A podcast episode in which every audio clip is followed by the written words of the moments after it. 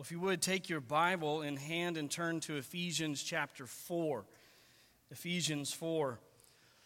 And for a few moments this morning, I want you to put yourself in the shoes of an emergency room doctor. I want you to pretend that it's about 1 a.m. in the middle of your shift, and so far it's been a pretty quiet night with just the occasional broken arm and that one kid whose nose wouldn't stop bleeding.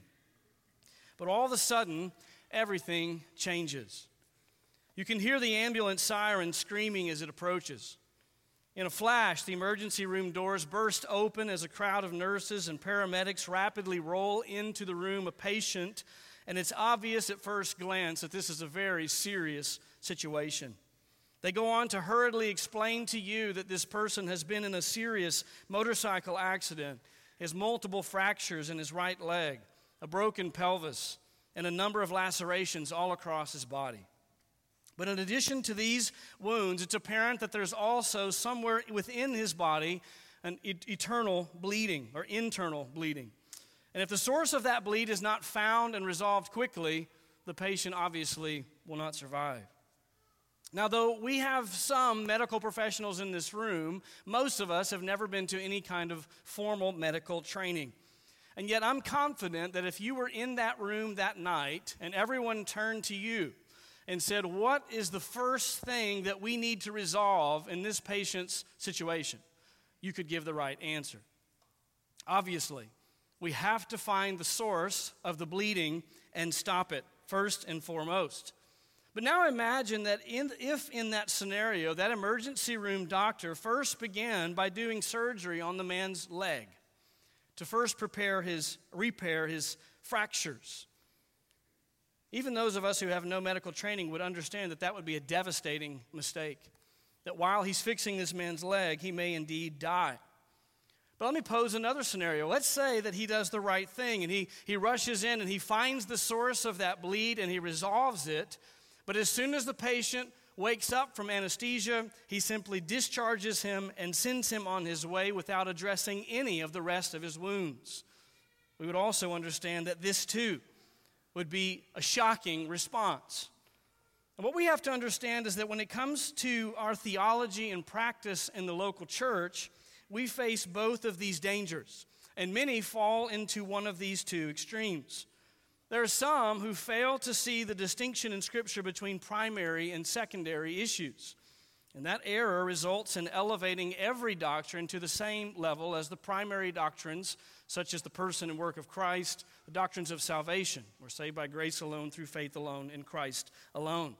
The implications of that mistake usually results in things like legalism and heavy handed leadership and divisiveness within the church body. But others fall into the opposite wrong perspective, in which they they emphasize the distinctions between primary and secondary issues to such a degree that they just focus only on the gospel and act almost as if these secondary issues are just unknowable or just not worth us exploring. That error results in a church that's a mile wide but an inch deep in its theology. And, and it actually is a paper mache form of unity in which the people constantly claim to be unified but don't actually understand, they don't even believe the same things. And any person who seeks to be definitive on a secondary issue, no matter how important it may be, is seen as prideful and divisive. Now, our objective at NBC is to strike a healthy biblical balance between those two perspectives. Obviously, there are primary issues. When we say a primary issue, we mean if you don't get that right, you are not a Christian. That's a primary issue. Obviously, those are of utmost importance because they're a matter of life and death, eternally speaking. But we also have to remember what we've talked about in recent days, and that is in the Great Commission, Christ has given the church the mission of not only sharing the gospel and its implications, but everything that Christ taught. Remember, Matthew 28, he says that we are to teach them to observe all things that I commanded you. Obviously, Jesus had the, the full expectation that his people would be able to not only understand his teachings, but then pass those teachings on to others and call them to obey them.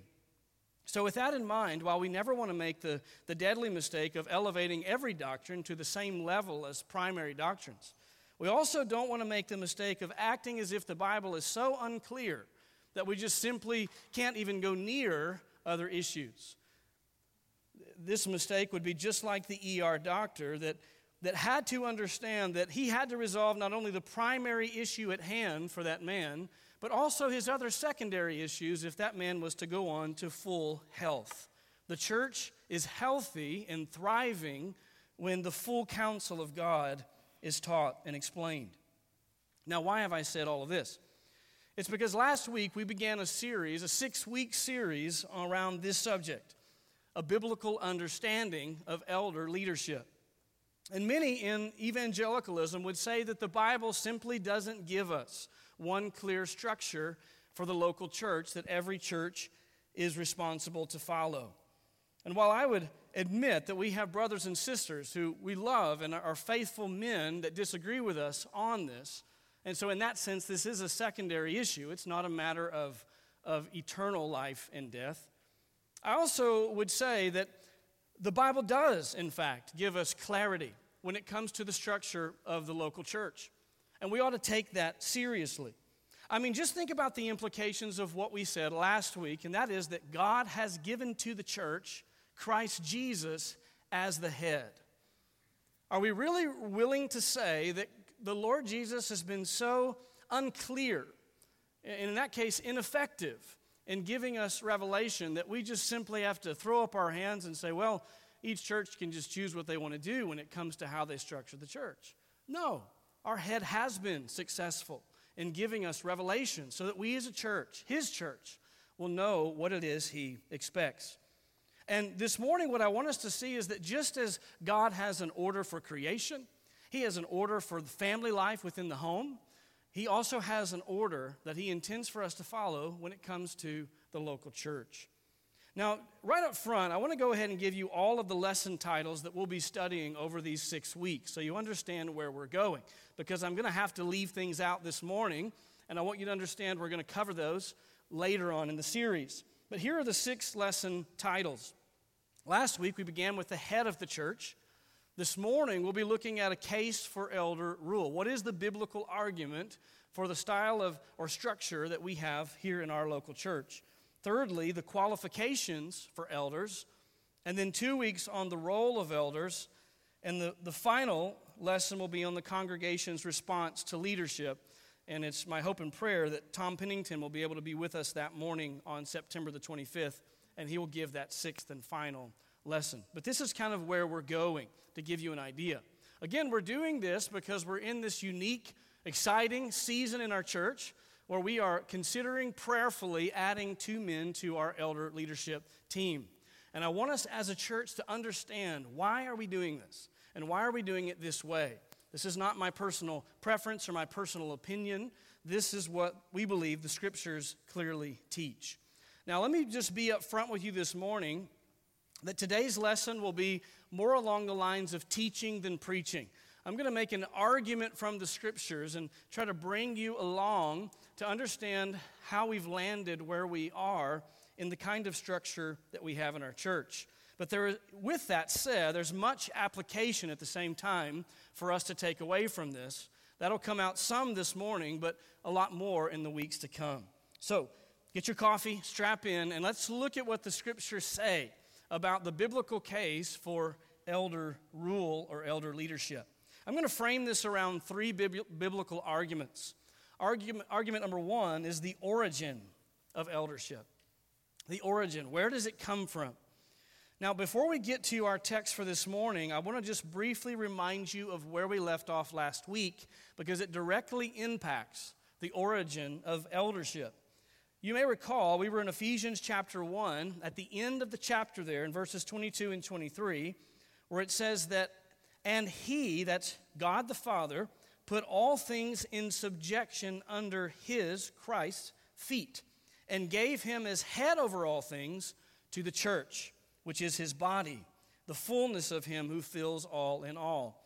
In these verses, we marveled at the fact that God the Father has given this gracious gift to the church of our perfect Savior, who's exalted above all authority, Jesus Christ, to be our head. That's the gift that the Father's given to the church. We are ultimately ruled and led by the sovereign King of the universe, the Lord Jesus Christ. But that brings up an immediate question How exactly has Christ chosen to exercise that headship practically in the local church? How does that flesh out? What's the program or the structure that Christ has put in place? We would assume, of course, that if Christ is going to be the head of the church, he's going to dictate things like the mission of the church, the theology of the church, the structure of the church. If, if Jesus says in Matthew 16, 18 that he will build his church, how exactly is he going to do that? Well, he's told us that clearly on the pages of Scripture. That brings us to our text for this morning, our primary text in Ephesians chapter 4, beginning in verse 11. Now, in the weeks to come, we'll be looking at a lot of Ephesians chapter 4, but this morning, primarily, we'll be looking at verse 11. But I want to read to start Ephesians 4, verses 11 through 13.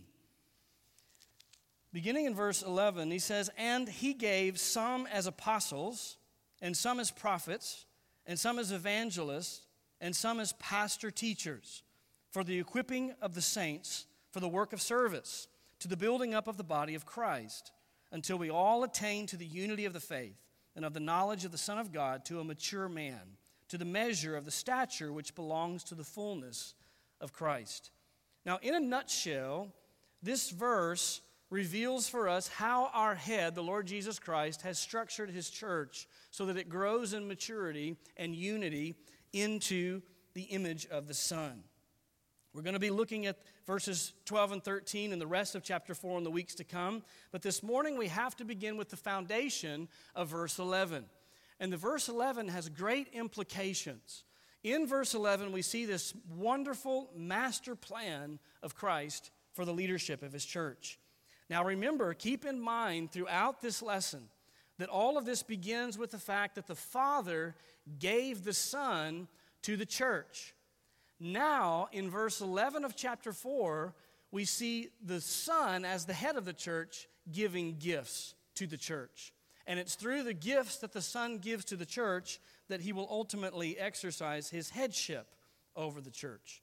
Look with me at verse 7. We didn't read verse 7, but this is also in the context. Ephesians 4, verse 7 says, But to each one of us, grace was given according to the measure of Christ's gift. We'll talk about that more in weeks to come. But essentially, the meaning there is that Jesus Christ, through the Holy Spirit, has given a gift to each believer that is for the benefit and edification of the church. The church is built up as each of you use your gifts in the local body. But not just that. Going down to verse 11, where we're going to study today, look at the first words there. And he gave. He is the reference to Jesus Christ. He gave not only gifts, spiritual gifts to the body, but he gave gifted men who would fulfill these roles or offices for the local church. And it's through those gifted men the people would be equipped to use their gifts for the benefit of the body and this is how the body grows and is protected. What are these offices or roles that Christ has appointed? There are four in this verse apostles, prophets, evangelists, and pastor teachers, or shepherd teachers, we could translate it. We saw last week, very briefly, that those first two offices of apostle and prophet played a foundational role for the church. Christ used them to lay the foundation upon which the church would be built. The purpose of those two first offices, apostle and New Testament prophet, have been fulfilled. And so those offices are no longer active in the church today. But, don't miss this, though the office has ceased, the fruit of the ministry that came through that office is still very much active today. What am I talking about? This is the fruit that came out of their ministry, the New Testament that you hold in your hands. And so every single time you open the scriptures and read the New Testament, you're benefiting from this gift that Christ has given to the church of the apostles and alongside them, the New Testament prophets. You remember last week we read from Ephesians chapter 2, beginning in verse 19. It says, So then, you're no longer strangers and aliens, but you're fellow citizens with the saints and are of God's household. Verse 20, having been built on the foundation of the apostles and prophets, Christ Jesus himself being the cornerstone.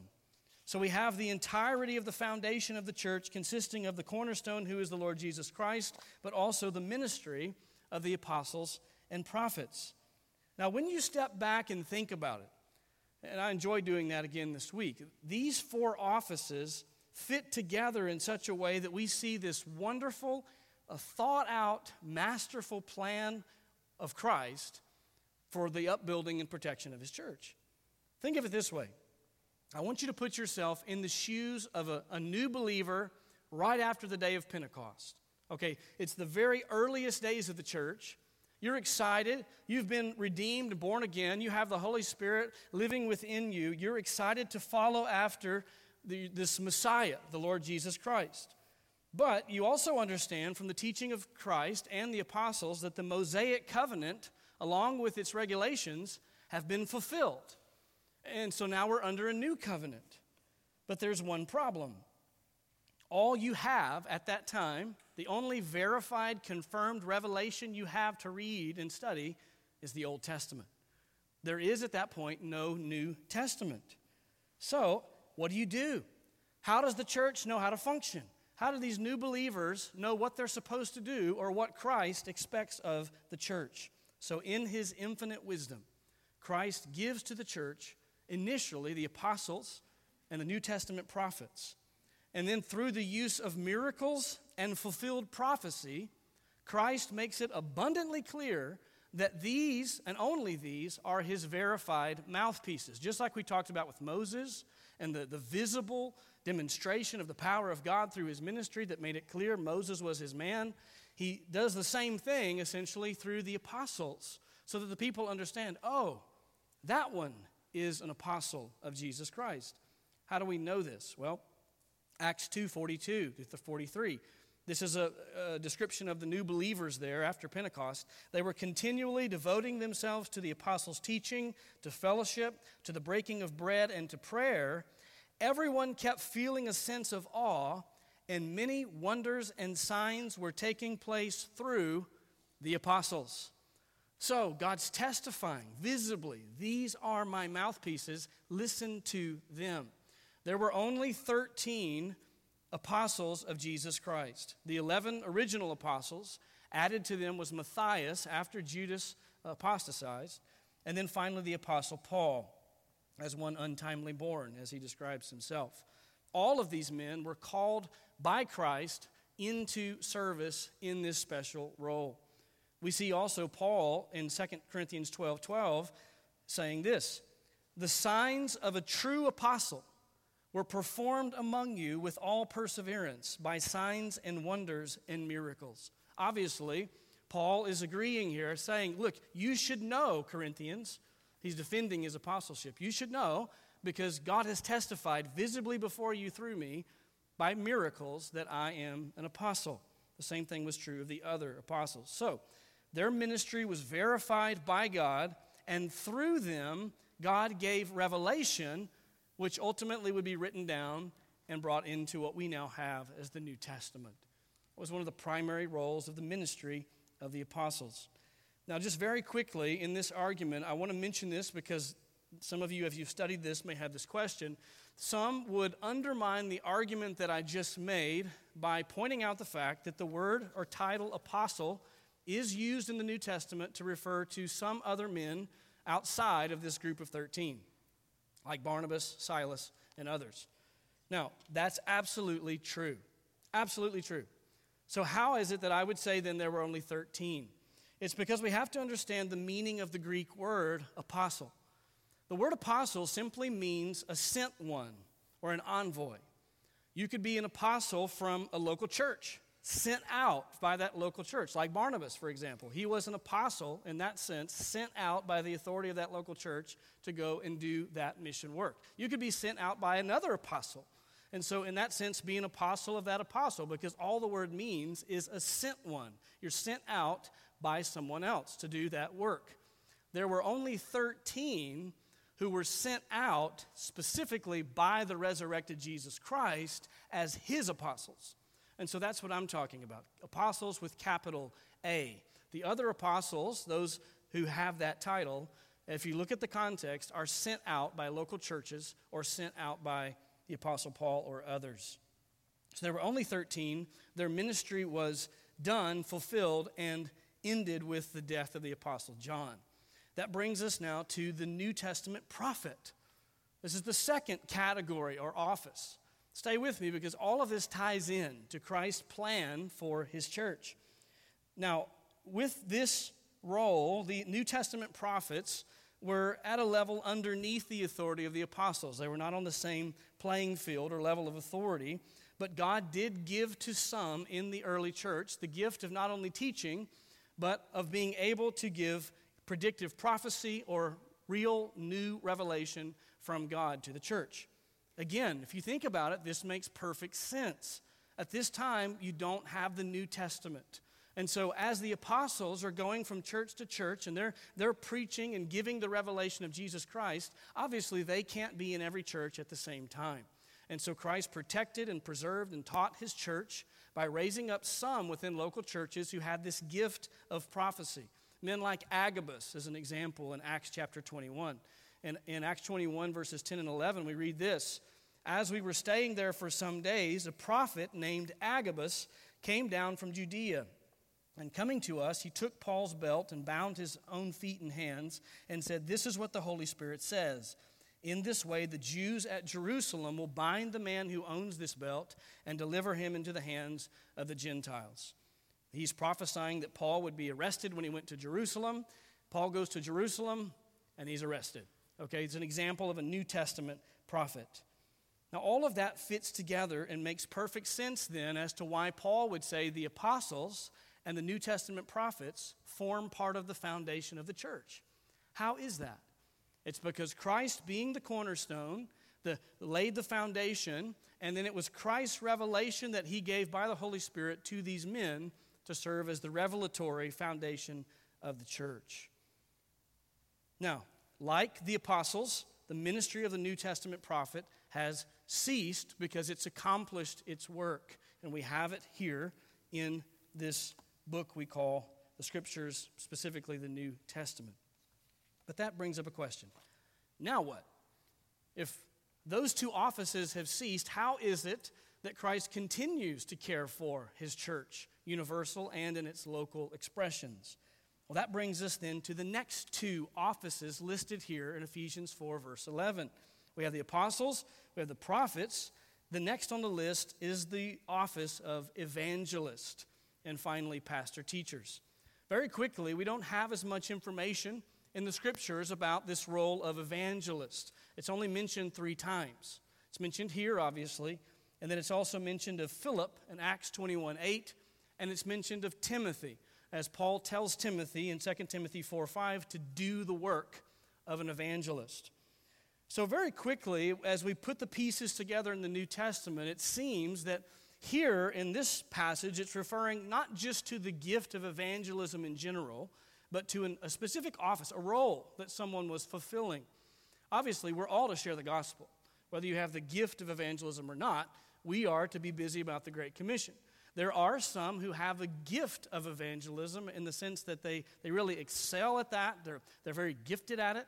And God uses their proclamation of the gospel, perhaps more frequently than others, to bear fruit of people coming to salvation. That's a gift of evangelism. But that's not the same as what's referred to here as the evangelist or the role of the evangelist. It seems like this particular gifting or office happened to be those who were not only gifted at evangelism, but who went out, shared the gospel, and planted new local churches, and then set up over those churches qualified leadership, and then they moved on and did it somewhere else. They did it in conjunction, usually with the apostles in the beginning, but then they continued to carry on the apostolic work of church planting.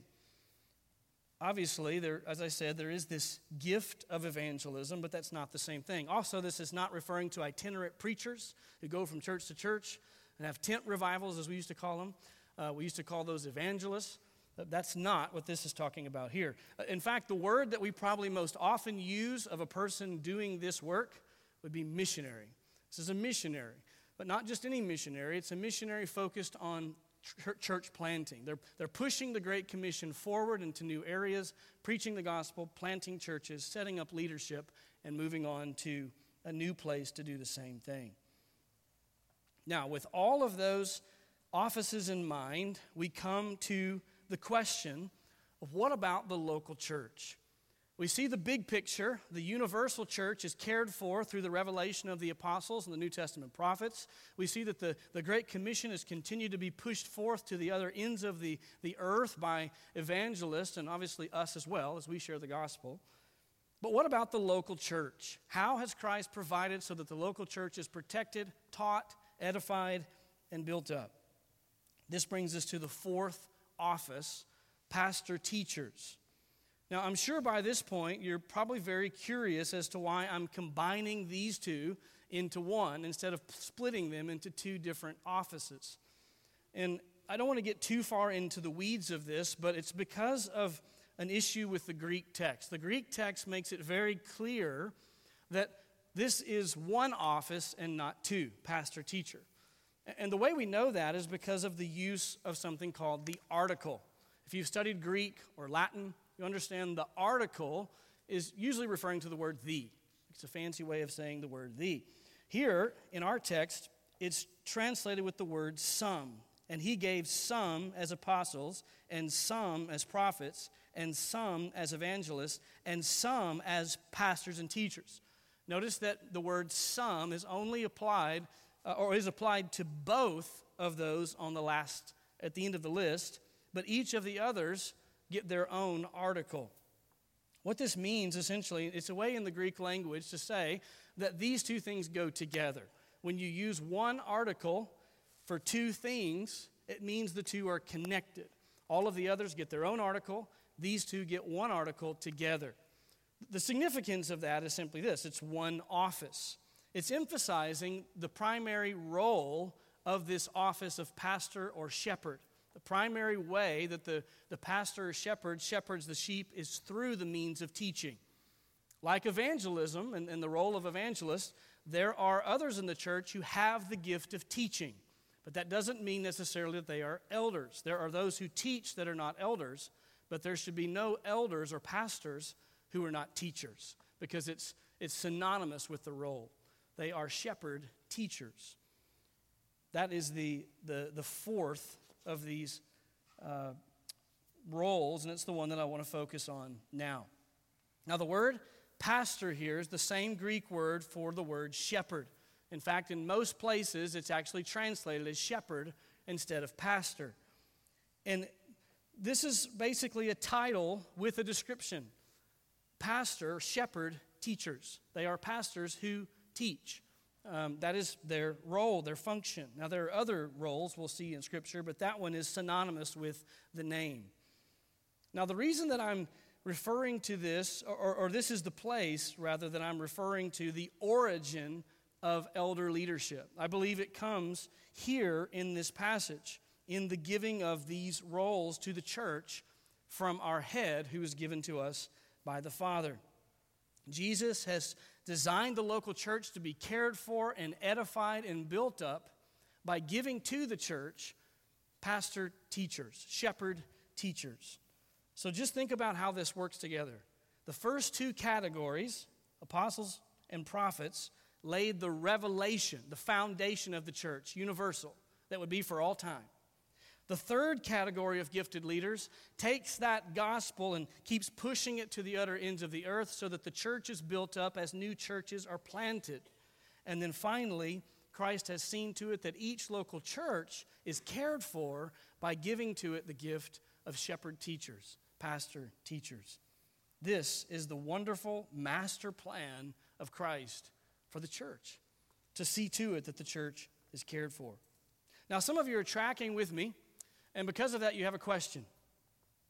You, perhaps you see the argument that I'm making, but you're wondering why I would say that this is the place where we have the origin of elder leadership when the word elder doesn't appear on the list. And that's a really good question. I'm glad you asked that question because that's going to lead us now into our second argument. The second argument is the office of elder. So we have the origin of elder. Now we're going to talk about the office of elder.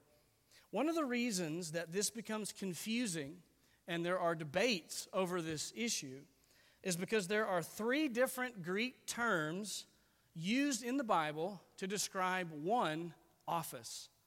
Three words in the Greek to describe one office. And this gets even more confusing because there are two different ways that we translate each of those three words into English. So actually, there are six English words that refer to one office. That's why you, you hear someone they say, well, we have, we have a bishop in our church, and we have presbyters, and we have pastors, we have elders, we have overseers. All of those words are English translations of three Greek words that all mean the same thing as far as the, I wouldn't say they mean the same thing, but they all refer to the same office, the same role in the church. I want to prove this to you because I don't want you to take my word for it. I don't normally show you Greek words, but I think it's important to see these today because I want you to see how this works. There, here are the three primary Greek words, or the, the three Greek words, that are used for this office. The first one is poimen, and it's the word we just saw in Ephesians. Poimen means shepherd or pastor. The second word is presbyteros, which is elder or presbyter, is how we would translate that into English. And then episkopos is overseer or bishop. But now you see where the confusion can come from. When you've got six different words, it, it, all referring to the same office, it can get a little bit confusing. Now, let me just make a clarification. I'm not saying that every denomination or individual church uses these words interchangeably. That's not true. If you're talking to someone and they say, We have elders or we have presbyters, you have to ask them, What, do, what does that mean? Have them explain that. What I'm saying is, when the Bible uses these three Greek terms, the Bible's referring to one singular office, the same office. And I want to prove that to you now. So we're going to look at the biblical meaning of these words. Now, first of all, understand that the, the term elder would have been a very familiar term to these new Christians, particularly those from a Jewish background. Because all throughout the Old Testament, since the days of Moses, there have been elders in the community who were given responsibility over smaller groups of people. They, were, they called them the elders of the people. We see this even in the days of Jesus. The Sanhedrin is referred to as the elders of the people in Luke 22, verse 66 says, When it was day, the council of elders of the people assembled. This was a common term for the Jewish people. They understood this idea of eldership and what it meant, at least in that context. But when we come to the church, the term elder is, is kept, but it begins to mean something different than what it meant in the Jewish community. And it begins to be described by two other terms pastor and overseer. And this is where the overlap happens. Now, follow me through this as I'm going to show you several different passages that use these three words interchangeably to refer to the same office. And we're going to look at the two places in Scripture where we have the qualifications for elders. These are both written by Paul. One is to Timothy, and one is to Titus on both lists, you have an almost a nearly identical list. He, he, he adds some to different lists, but it's nearly an identical list. And yes, he, yet he uses different terms to describe the office. Let's look at 1 Timothy chapter 3, verses 1 and 2. Paul says, It's a trustworthy statement if any man aspires to the office of overseer Overseer, that's the word he uses here. He uses it again in verse 2. An overseer then must be above reproach. And he goes on to give the whole list for the qualifications for elders there, all under the title overseer. Then we go to Titus, same author writing to Titus about the same basic list of qualifications. And yet, look at the word he uses here Titus 1, verse 5. For this reason I left you in Crete, that you would set in order what remains and appoint elders in every city as I directed you. Namely, if any man's above reproach, the husband of one wife, having children who believe, not accused of dissipation or rebellion. Verse 7 For the overseer must be above reproach as God's steward. Notice he uses interchangeably there the word elder in verse 5 and the word overseer in verse 7, which is the same word he used to Timothy back in 1 Timothy 3. So now we're starting to see that these offices are overlapping, that these, these words are overlapping. But it all comes together in 1 Peter. Listen to how 1 Peter uses all three of those Greek terms to re, re, uh, refer to the same office. 1 Peter chapter 5.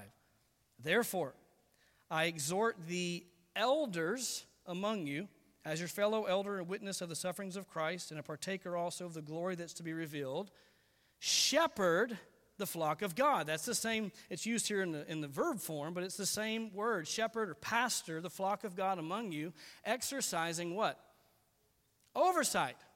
This is a different form of the same Greek word. Here in one passage, we have elders as the office, shepherding and oversight as the, the activities or the role of that office. Then finally, we see the same thing in the words of Paul in his instructions to the elders of the church in Ephesus in Acts chapter 20. In Acts chapter 20, verse 17, it says, From Miletus he sent to Ephesus and called to him the elders of the church. Then listen to the instruction he gives to these elders in verse 28 Be on guard for yourselves and for all the flock, among which the Holy Spirit has made you overseers to shepherd the church of God. Now, you see, all three terms, again, are used together. And so, as we, as we look at the progressive revelation of Scripture, what we see in the New Testament really is that the term elder became the term that most frequently was used to refer to the office itself. The term pastor and overseer became descriptive terms of the role of the elder. And that's where we get the term elder here and why we use that term in our church. But understand, we could equally use the word pastor or overseer, or they're all the same office in Scripture. I hope you can understand now how all of this fits together and why I said the origin of eldership comes there in Ephesians 4:11. It's because that word pastor there is used equally as elder and overseer. Christ then, here's the summary. Christ exercises his headship over each local church by giving to each church gifted men in both their, their spiritual gifting and in their character to fulfill the office of elder. And through those men provides teaching, shepherding, and oversight. That's the simple version of how Christ is providing leadership for his church. Now, in the weeks ahead, we're going to look at the qualifications for elders and the specific roles, but I'm just giving you the picture of where all of this comes from. And then quickly, that brings us to a third and final argument. Argue, argument number three the organization of eldership. Now that we see where it comes from in the office itself, how is this to function? Well, what's interesting is the New Testament doesn't simply tell us that the office exists and it doesn't simply tell us how to recognize those who are to be uh, appointed to this office. It also tells us how the eldership in the church is to be organized. And it comes down to two words, two descriptions. When you think of how elder leadership should function in the church, think of these two words. They are the words plural and local. Plural and local. That is, there's to be a plurality or multiple of these men in each local church and they're to be functioning in the context of one local body, as opposed to having other, other bodies over those local elders. Let me prove this to you. We're actually going to look back at some passages we've already read and just bring out some other points that I failed to mention at that time. Look at Titus chapter 1 verse 5. We read this just a moment ago. But he says, this is Paul to Titus. For this reason I left you in Crete why did he leave him there? That you would set in order what remains and appoint elders in every city as I directed you. Now, here we have Titus, who's been sent out by the Apostle Paul. They've done a mission, uh, evangelistic work there. People have come to Christ in each of the cities in Crete. And so he sends Timothy to set up local leadership over each of those local churches. And what I want you to see is that in Paul's understanding of how the church is to function, the work is not finished just with evangelism or even with the setting up of a group of believers meeting in the context of the local church. The work is not finished in his mind until local eldership is placed in each of those local bodies. And we know that because simply understanding the difference in a plural word and a singular word. In verse 5, he says, I want you to appoint elders, plural, in every city, singular. Multiple elders in every city, the idea being that each city had its own church, so each local body has multiple qualified elders serving in that role in those churches. This has been the exact model that we've tried to follow since we planted Northlake Bible Church. The elders of Countryside Bible Church sent out a group of disciples to come to a new place to start a new church. I initially have played the role similar to Titus in the sense of, of shepherding the local church and trying to raise up other men along with the elders of Countryside who would be qualified to serve in this role here. The primary difference is Titus planned to then leave. I'm not going anywhere, so you're stuck with me. I'm staying here, I'm not leaving. But that's the same model, essentially, that we've tried to replicate here because we believe it's the biblical model. Let me show it to you in two other passages that we read earlier as well. Again, Acts chapter 20, Paul to the Ephesian elders. From Miletus, he sent to Ephesus and called to him the elders, plural, of the church, singular. The church in Ephesus, one church, had multiple qualified elders.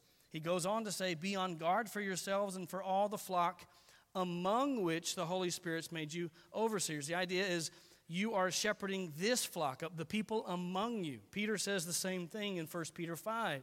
He says, Shepherd the flock of God among you. I'm not the pastor of Northlake, the town. I'm not the pastor of, of any other church. The elders here won't have responsibility over shepherding souls of anyone outside the people of this church. We are to shepherd the flock of God among us. That is here in this local context. Now, that's the end of the argument, but now I want you to think about the wisdom of this order that Christ has given to the church. The wisdom of eldership being plural and the wisdom of eldership being local. Just think about this. Let's talk about the wisdom of a plurality, first of all. Why is that wise for Christ to say that instead of having just one elder leading the church, there should be a plurality? Well, a plurality of qualified elders is a protection for the church and for the elders. Because every single man, no matter how mature or faithful he is, has weaknesses. Every single man unless we appoint an elder body that consists of the Lord Jesus Christ, the people on that board will have weaknesses. I have weaknesses. A plurality of leadership doesn't ensure perfect leadership, but it does protect the church in this way. When you have a plurality, the church gets the benefits of the gifts of those men, but it helps keep at bay the weaknesses of those men as they work together. Collective wisdom. Think of Proverbs 11 14. Where there's no guidance, the people fall, but in abundance of counselors, there is victory. I've seen this play out so many times practically in elder meetings before with other godly men.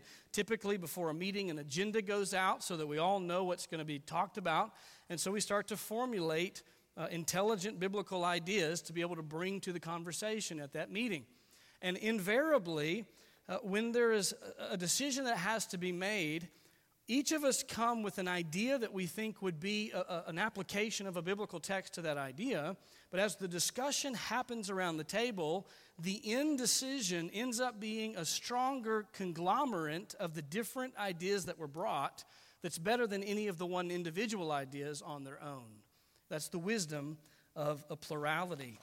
Another protection of a plurality is the fact that it's easier for one faithful, godly man to, to cave under pressure when holding the line of faithfulness will end in and uncomfortable repercussions. It's easier for that to happen than for a group of godly men to stand, uh, to, to be tempted as a group to go into those things. It's not impossible, I'm not saying that, but it is a hedge of protection when you have a plurality of godly men. Secondly, let's look at the wisdom of local leadership. Why is that wise?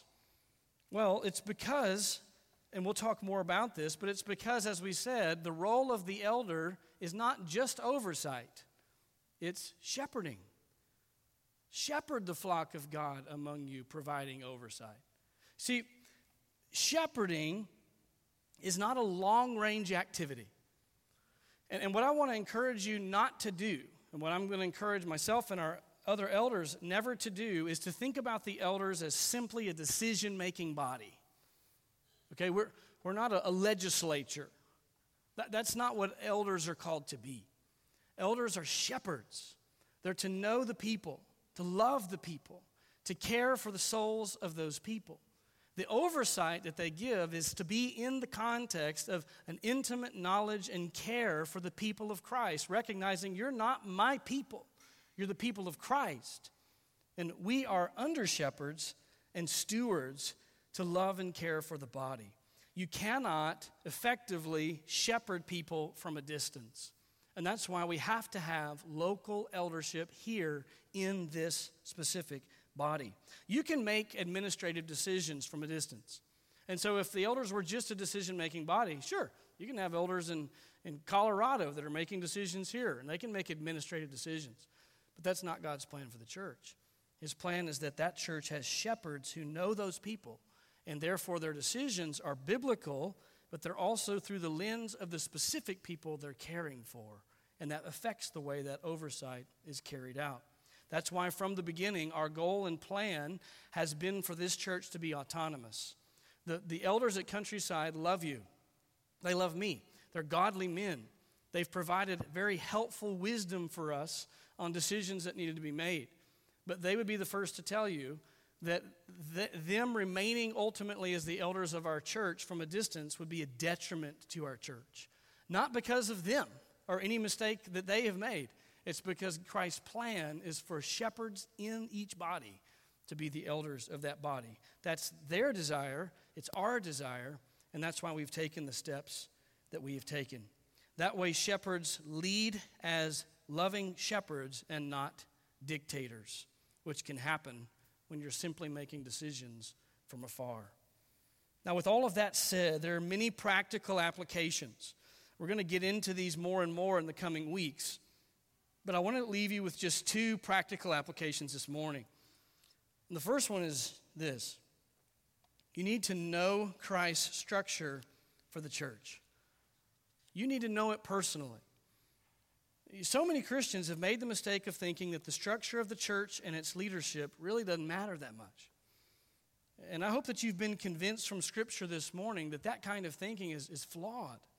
If Christ is the head of the church, then the church is responsible to study the revelation that he's given to us to know what our head desires for our church. Far too long, for far too long, pragmatism has had sway over the decisions churches have made when it comes to their structure. Pragmatism is the idea that we should just do whatever works best to get the job done.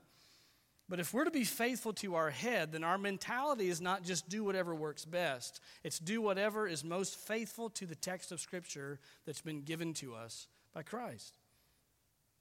Listen, I want you to have confidence that when we come to the day of installing elders here in our church, that we're not doing that because I want to do that or because that's my personal preference. I want you to be able to take the Bible in hand and say, no, we're doing it because of this chapter and verse. We're seeking to be faithful to our head.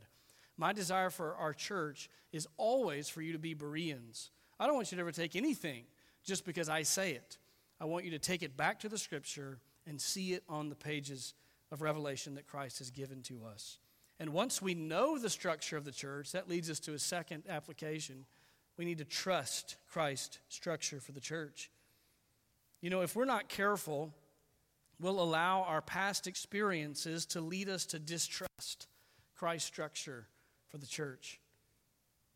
Some of you have had really bad experiences with this model because the men in that position uh, were unfaithful in some way.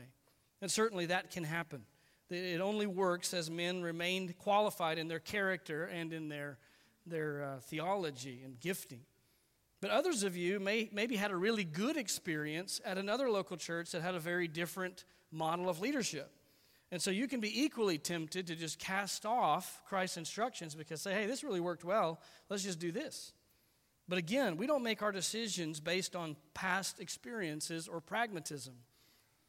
Obedience to Christ demands that we simply study the scriptures, and once we're convinced we've come to an accurate understanding, we seek to obey that to the best of our ability, empowered by the Spirit of God. We trust Christ, our head, that He is still building the church. He is still protecting the church and sanctifying the church. And so we march forward in obedience, ultimately in trust, not of a group of men, but in trust of our Savior. You know, Christ loves the church more than any of us could ever imagine.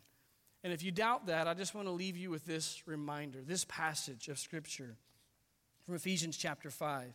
Christ's love for the church is so thorough that Paul instructs husbands to model this kind of love towards their wives.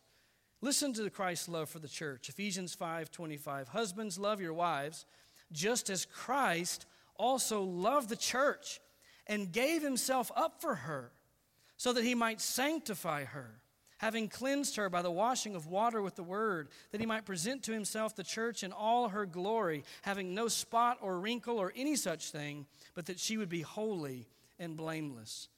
Jesus Christ loves his church to the point that he sacrificed his own life to pay for her redemption. But not only that, he continues to wash her with the word, to sanctify his church, so that he will bring her to himself in perfect glory. That's how much Christ loves the church. And let me just say to you this morning if you've never come to the place where you've understood that, where you have understood your sin, where you've confessed your sin to Christ, understanding the sacrificial death that He gave on the cross for your sins, I'm encourage you this morning to understand that you can't love the church until you love the Lord of the church. You have to begin with a humble admission of your sin coming in repentant faith to the Lord Jesus Christ, recognizing his sacrifice and his resurrection, that he is your only hope of salvation.